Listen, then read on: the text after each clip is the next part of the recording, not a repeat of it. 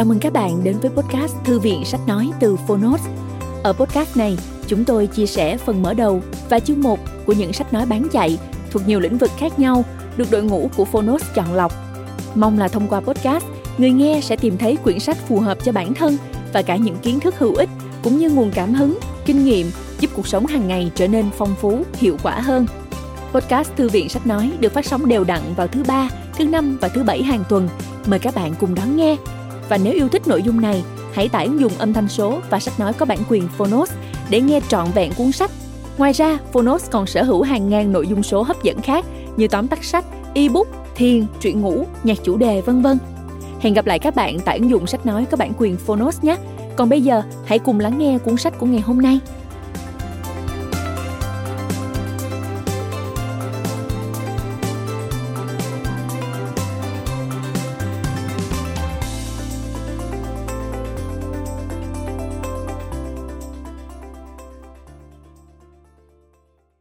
Bạn đang nghe từ Phonos.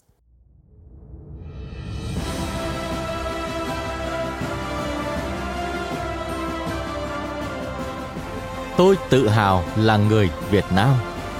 Tác giả, nhiều tác giả. Chủ biên Nguyễn Mạnh Hùng. Lời giới thiệu Tôn Nữ Thị Ninh. Độc quyền tại Phonos. Thái Hà Books.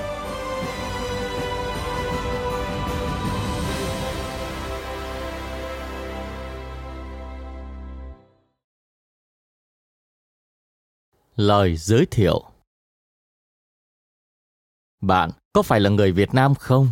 Là câu hỏi tựa đề bài của giáo sư xoay Đinh Tiến Dũng trong cuốn sách này. Hơn 30 bài viết của những người Việt trong và ngoài nước, nam và nữ, đủ lứa tuổi và ngành nghề đã trả lời có theo những cách nhìn khác nhau. Cái nhìn xuyên thời gian.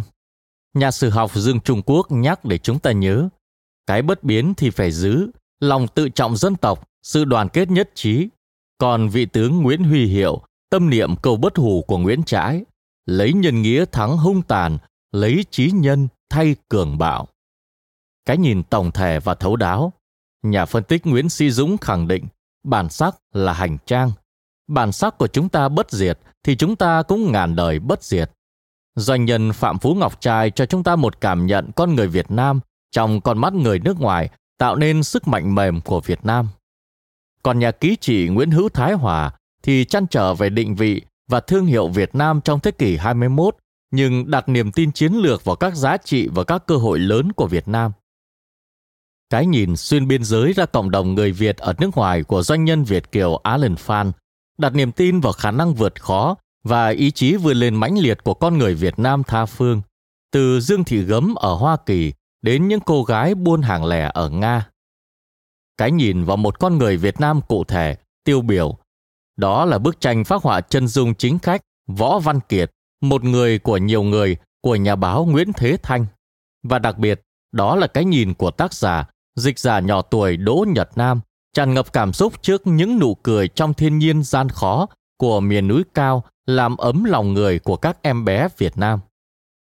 Đó là những cách nhìn đa dạng, soi sáng những phẩm chất khác nhau của người Việt có thể được tranh cãi ít nhiều về tính chất tiêu biểu, đặc trưng như lòng nhân ái, sự hiếu học, văn hóa học, sự cần cù, sự cởi mở hồn nhiên. Tuy nhiên, trong bối cảnh Biển Đông dậy sóng, hiện lên sợi chỉ đỏ xuyên suốt phần lớn các bài viết. Đó là sự tái khẳng định không tranh cãi về ý chí độc lập tự chủ, quyết tâm thoát khỏi lệ thuộc của dân tộc Việt Nam trong và ngoài nước. Tôi nhận lời của anh Nguyễn Mạnh Hùng viết lời giới thiệu cuốn sách này vì tôi cũng trả lời có đối với câu hỏi của anh Đinh Tiến Dũng. Thế nhưng, tôi cũng thú nhận rằng, trước khi nhận lời và chưa được tiếp cận nội dung cụ thể của các bài viết, tôi có phần ngần ngại cuốn sách sẽ là một thông điệp toàn màu hồng, một dịp vỗ ngực tự cao tự đại. Tuy nhiên, tôi thật sự mừng là anh Phạm Phú Ngọc Trai đã nhắc lại sự thật khách quan rằng người Việt Nam cũng như bất cứ người nước nào trên thế giới đều có cái hay lẫn cái dở. Đặc biệt, Tôi thấy hoàn toàn tâm đắc với lời nhắn nhủ của anh Đinh Tiến Dũng về chó sói tốt và chó sói xấu trong mỗi chúng ta cũng như kết luận của anh. Nên sống như thế nào để có thể tự hào về bản thân mình thì cũng chính là lúc chúng ta đã tự hào là người Việt Nam. Tôi luôn tự nhủ đừng bao giờ quên tính biện chứng của bản sắc dân tộc. Sự rằng co hàng ngày, hàng giờ trong xã hội hội nhập luôn biến động giữa người Việt xấu xí và người Việt nhân bản, trí tuệ, tự trọng. Đây là cuộc đấu tranh quyết liệt không bao giờ ngừng, đòi hỏi mỗi chúng ta và toàn xã hội bản lĩnh đẩy lùi cám dỗ của sự thấp hèn và lòng tham làm động lực vươn lên để có thể tự hào là người Việt Nam, xứng đáng với các bậc tiền bối và tạo bàn đạp cho thế hệ sau xây dựng tương lai của đất nước mà dân tộc Việt Nam xứng đáng được hưởng. Thành phố Hồ Chí Minh, ngày 15 tháng 8 năm 2014. Tôn nữ Thị Ninh Lời nói đầu Năm 1995, tôi được đọc cuốn Người Trung Quốc xấu xí. Đó là bản đánh máy lưu hành nội bộ. Tôi đọc vô cùng say sưa, đọc nhiều lần và như thế tác giả viết về người Việt Nam ta nói chung và chính mình nói riêng. Tôi đã trích dẫn nhiều câu từ cuốn sách cho các bài giảng về lãnh đạo và quản trị kinh doanh, về văn hóa doanh nghiệp và chiến lược trong một thời gian khá dài. Tôi cũng tự đặt mục tiêu rằng mình tự viết hay đặt hàng viết bằng được cuốn Người Việt Nam xấu xí để tình ngộ chính mình và mấy chục triệu dân Việt. Nhưng tôi mãi lỡ hẹn với mong muốn đó.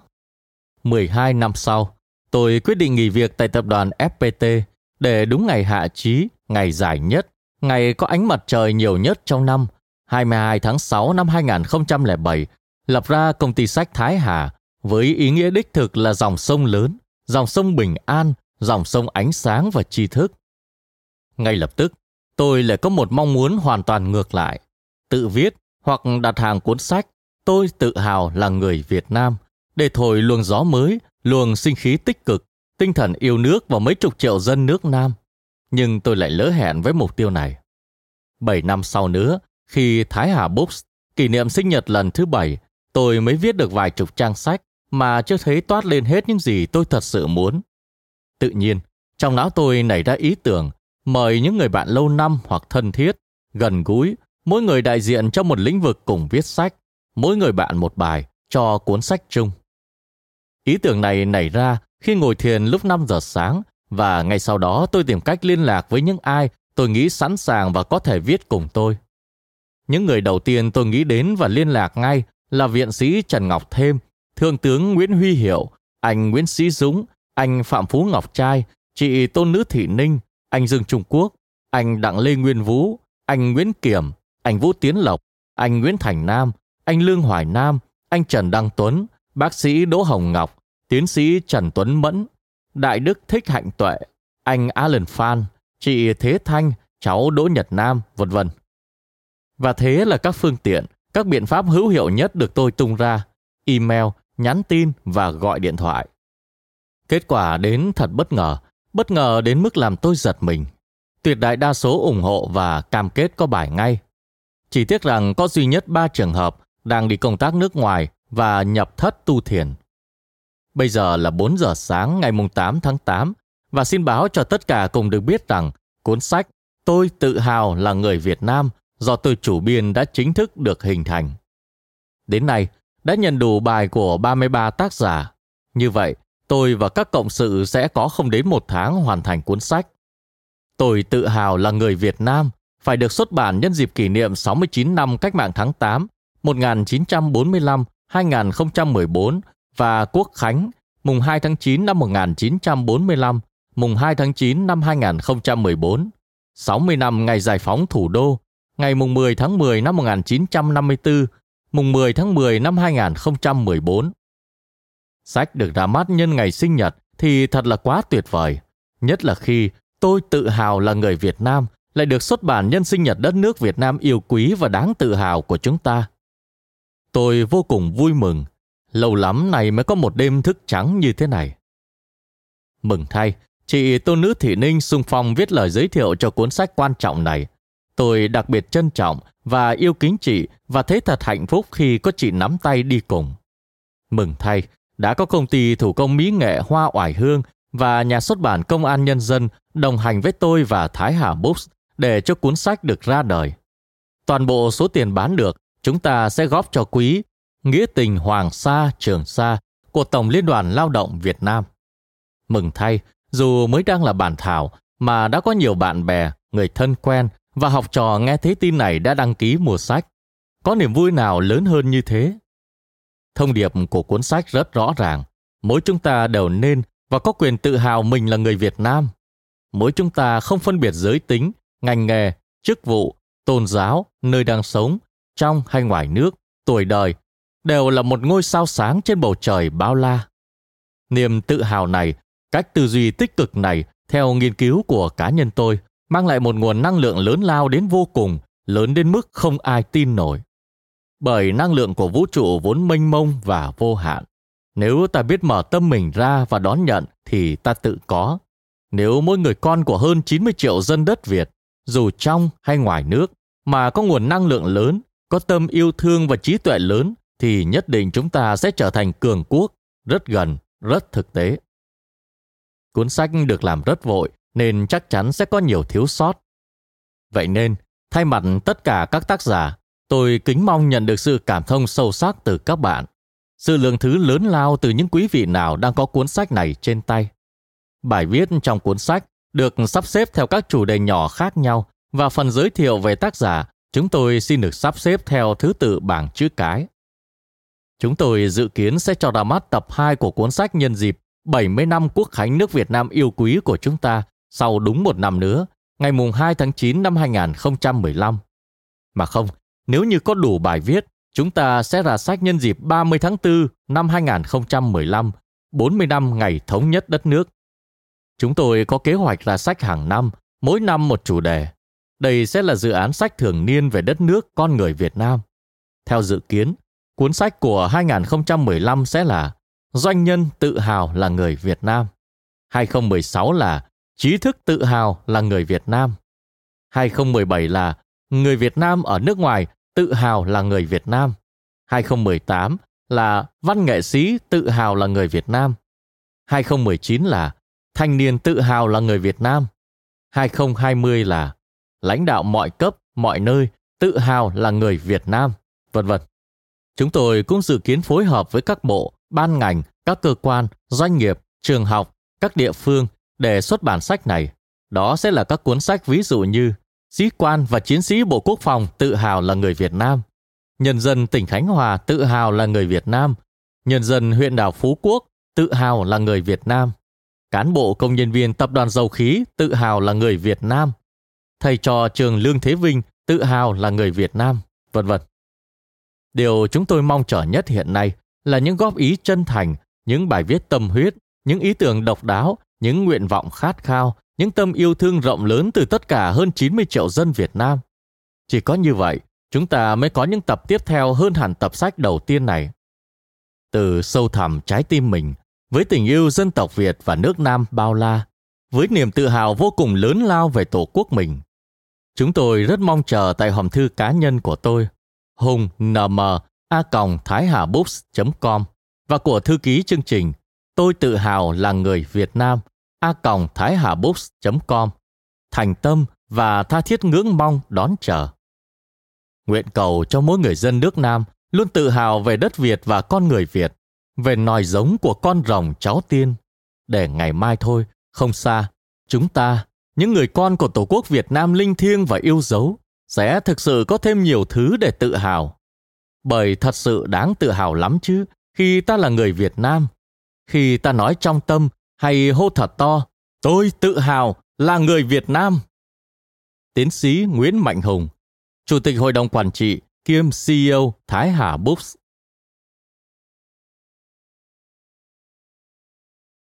Tôi tự hào là người Việt Nam.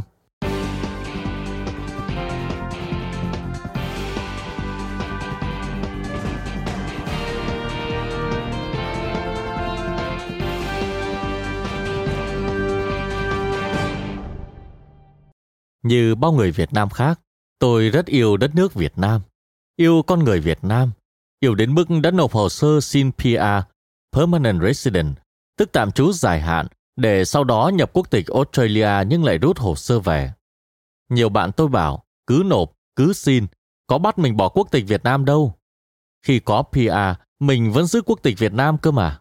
Đó là câu chuyện của mười mấy năm về trước. Người Việt không đơn giản chỉ là một dân tộc, mà là dân tộc vô cùng đặc biệt. Người Việt là một nếp sống, không ai, không có bất cứ gì có thể làm tổn thương được người Việt. Dù có khó khăn và khổ đau đến đâu đi chăng nữa, cũng không là gì cả với người Việt. Người Việt rất thông minh. Tôi học ở Nga, Úc, Mỹ, Pháp. Hầu như ở đâu nhóm người Việt chúng ta cũng được điểm cao nhất, được đánh giá rất cao. Tôi chỉ hay nể phục các bạn cùng lớp người Do Thái, người Bắc Âu và người Đức. Hình như họ thông minh hơn mình. Người Việt rất may mắn, rất tuyệt vời. May mắn và tuyệt vời đến mức khó tin. Cá nhân tôi và rất nhiều bạn của mình cũng thấy vậy. Dù đi học hay du lịch, dù đi công tác hay làm ăn, ở đâu cũng thấy có hồn thiêng sông núi, có các anh linh dân tộc phù hộ. Mỗi lần khó khăn, tôi chỉ cần nghĩ đến và cầu nguyện tổ tiên đất Việt là y như rằng mọi khó khăn đều qua và mọi chuyện trở nên tốt đẹp. Nhiều bạn bè và học trò cũng nghe tôi hướng dẫn và rất thành công. Có vài bạn chưa đạt được như ý. Tôi nghĩ đó là do chưa thật sự thành tâm. Tôi rất tự hào về trống đồng của người Việt. Đây không chỉ là một loại nhạc cụ độc đáo của tổ tiên chúng ta từ thời đại đồ đồng, không chỉ là biểu tượng cho quyền lực, tôn giáo, mà trống đồng Việt còn có những giá trị rất thâm sâu. Tôi luôn nghĩ, ngày xưa, các nhà vua cũng như lãnh đạo đất nước đã dùng trống đồng làm hiệu lệnh quy tụ các bộ lạc, các địa phương về họp, về bàn việc nước để ra lệnh chuẩn bị chiến đấu bảo vệ bờ cõi. Tiếng trống đồng vang xa và rất tuyệt diệu khi ngày xưa chưa có các phương tiện truyền thông như bây giờ. Các hiệu lệnh qua tiếng trống đồng rất quan trọng và cần thiết. Khi ngồi thiền, tôi còn có cảm nhận rằng các vua hùng ngày xưa đã dùng tiếng trống đồng để làm hiệu lệnh lãnh đạo đất nước. Làm sao có thể không tự hào về 960 chiếc trống đồng Việt đang còn lại đến ngày nay? Theo khảo sát năm 1980. Tôi rất tự hào về bà Trưng, bà Triệu, những người phụ nữ Việt tuyệt vời đã đứng lên lãnh đạo nhân dân chống lại giặc giã phương Bắc. Thử hỏi, trên thế giới này có bao nhiêu dân tộc có được các nữ tướng?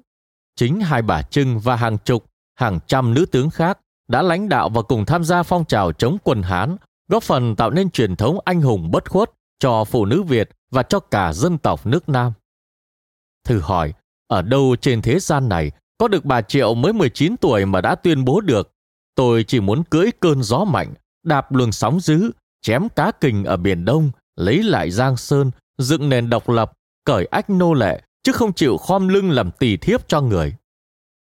Tôi tự hào về vua Quang Trung Nguyễn Huệ, một vị tướng tài ba kiệt xuất.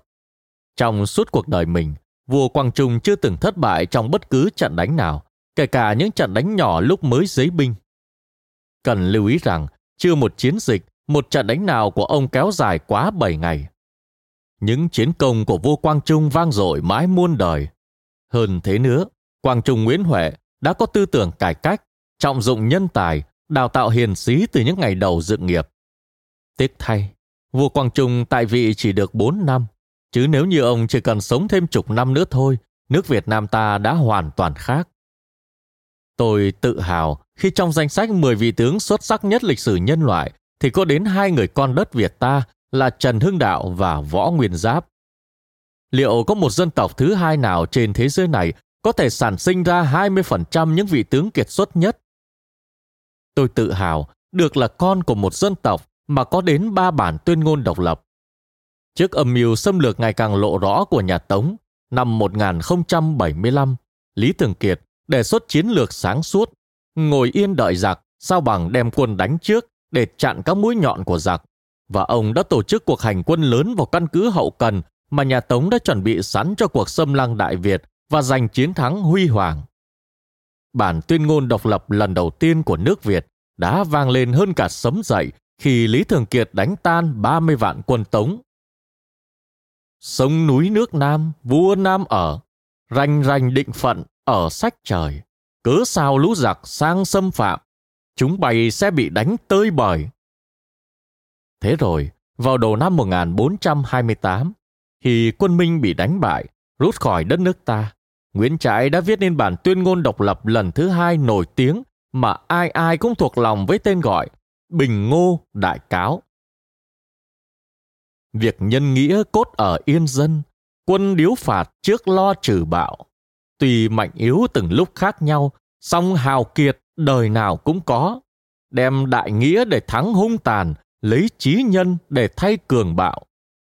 Và thêm lần thứ ba nữa, khi Chủ tịch Hồ Chí Minh đọc tuyên ngôn độc lập tại quảng trường Ba Đình lịch sử, khai sinh ra nước Việt Nam Dân Chủ Cộng Hòa. Tôi vô cùng tự hào về thời Lý, Trần phát triển rực rỡ của dân tộc Việt Nam kéo dài gần 400 năm từ 1010 đến 1400. Thời đại Lý, Trần là thời đại độc lập dân tộc, thống nhất đất nước, là thời kỳ phục hưng, là giai đoạn dân chủ và văn minh đỉnh cao. Khi đó không hề có trộm cắp và tệ nạn xã hội. Cuộc sống rất hạnh phúc và ấm no, là thời kỳ tuyệt vời nhất trong lịch sử nước nhà. Những bài học quý giá của thời kỳ Lý Trần mãi mãi có ích đối với mỗi người Việt Nam. Tôi tự hào về các làn điệu dân ca. Thật hiếm có dân tộc nào trên thế giới lại có một kho tàng về thơ ca đồ sộ như Việt Nam ta với đủ các thể loại, lục bát, song thất lục bát, trải dài trên đất nước Việt Nam là hàng ngàn điệu dân ca tân cổ. Những ai có may mắn được thưởng thức các làn điệu dân ca trên khắp các vùng miền này sẽ tự cảm nhận sự vi diệu của nó. Ai ăn người đó mới no, ai uống người đó mới hết khát. Tôi tự hào về các di sản thế giới tại Việt Nam. Hiện nay, nước ta đã có 8 di sản thế giới được công nhận, trong đó hai di sản thiên nhiên, 5 di sản văn hóa và một di sản hỗn hợp. Là người Việt, chỉ cần được đặt chân đến đủ 8 điểm này, khu di tích trung tâm Hoàng Thành Thăng Long, Vịnh Hạ Long, quần thể danh thắng Tràng An, thành nhà Hồ, vườn quốc gia Phong Nha Kẻ Bàng, cố đô Huế, phố cổ Hội An, thánh địa Mỹ Sơn là ta đủ thấy tự hào vô cùng rồi. Nếu có thêm thời gian, chúng ta cùng nhau đi ngắm nhìn và khám phá những di sản khác đã hoặc sẽ được đề cử lên UNESCO để nhận danh hiệu di sản thế giới nữa để thêm hạnh phúc và tự hào. Đó là chùa Hương, vườn quốc gia Cúc Phương, cố đô Hoa Lư, hồ Ba Bể, bãi đá cổ Sapa, nhà tù Côn Đảo, nhà thờ Phát Diệm, làng cổ Đường Lâm, quần thể di tích danh thắng Yên Tử, di trì khảo cổ học óc eo Ba Thê, vườn quốc gia Cát Tiên, cao nguyên đá Đồng Văn. Tôi tự hào với 8 di sản phi vật thể đã được UNESCO công nhận là kiệt tác của nhân loại. Đờn ca tài tử Nam Bộ, tín ngưỡng thờ cúng Hùng Vương, hát xoan, hội gióng tại đền Sóc Sơn và đền Phù Đồng, ca trù, dân ca quan họ, không gian văn hóa cổng chiêng Tây Nguyên, nhã nhạc cung đình Huế. Ngoài ra, còn các di sản lớn khác đang được đề cử như ca ví dặm xứ nghệ, nghề làm tranh đông hồ, múa rối nước, sử thi Tây Nguyên, tục chơi bài tròi tại Nam Trung Bộ, nghề làm gốm của người Chăm, kiến thức và thực hành thổ canh hốc đá của các dân tộc thiểu số tại vùng cao nguyên đá Hà Giang, nghi lễ then của người tày, nghi lễ chầu văn của người Việt, nghi lễ cấp sắc của người Giao, nghệ thuật xòe của người Thái, nghệ thuật dù kê của người Khmer, các nghi thức và trò chơi kéo co trên mọi miền đất Việt.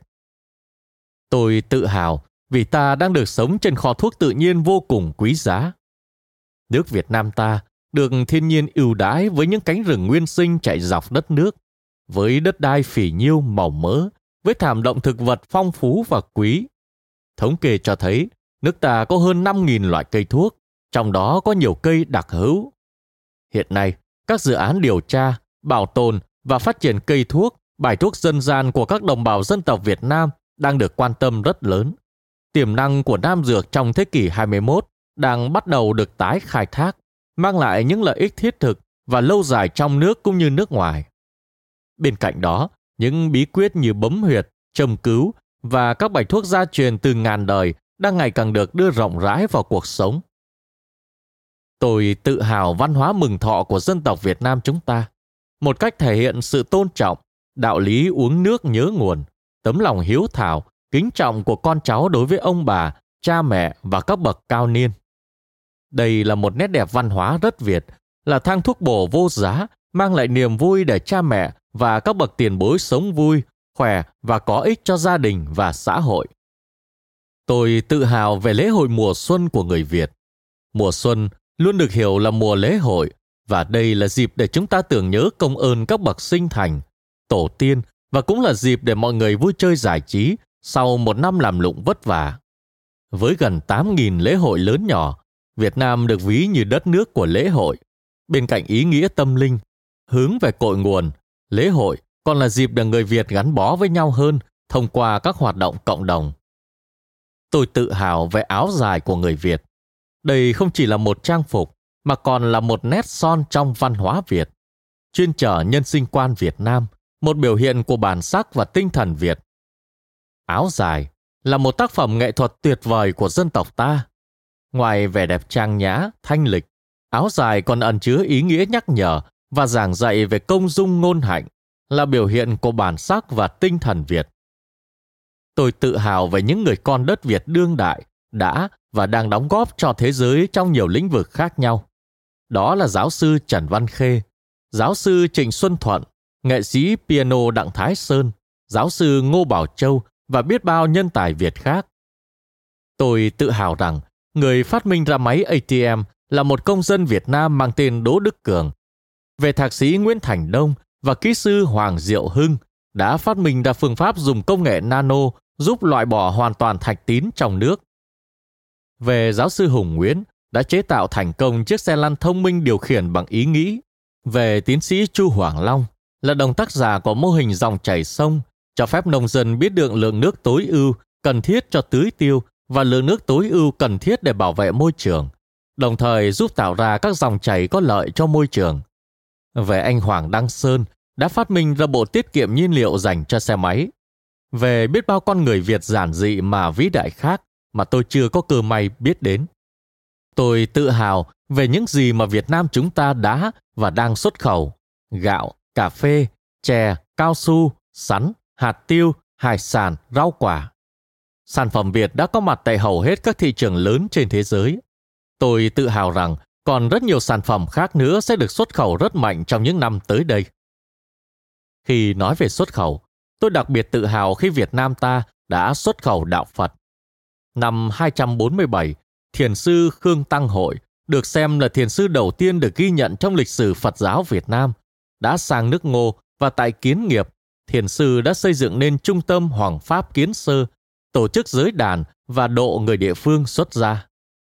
Nhờ thiền sư Khương Tăng Hội mà đạo Phật lan tỏa khắp Trung Quốc và đi xa hơn nữa. Ngày nay, có thiền sư Thích Nhất Hạnh mang thiền từ nước Việt sang Pháp và phương Tây. Hàng triệu người khắp hành tinh đã biết đến thiền, đến đạo Phật là nhờ người con đất Việt. Rồi thầy Huyền Diệu là người Việt đã có công tái thiết lâm tỷ ni để đạo Phật lan xa, đi mãi như lời tiên tri thuở xưa. Khi nào chim sắt bay và ngựa chạy trên bốn bánh xe, thì đạo Phật sẽ lan tỏa sang phương Tây. Tôi tự hào là người Việt Nam. Danh sách những niềm tự hào này còn dài mãi, dài mãi. Tôi tự hào để nhắc mình sống tốt hơn, có ích hơn, để cống hiến cho đất nước và xã hội nhiều hơn nữa. Tự hào lắm khi tôi nói rằng tôi là người con Việt của nước Nam.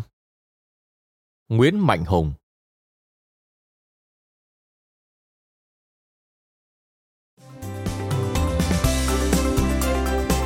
Cảm ơn các bạn đã lắng nghe podcast Thư viện Sách Nói. Podcast này được sản xuất bởi Phonos, ứng dụng sách nói có bản quyền và âm thanh số dành cho người Việt. Hẹn gặp lại ở những tập tiếp theo.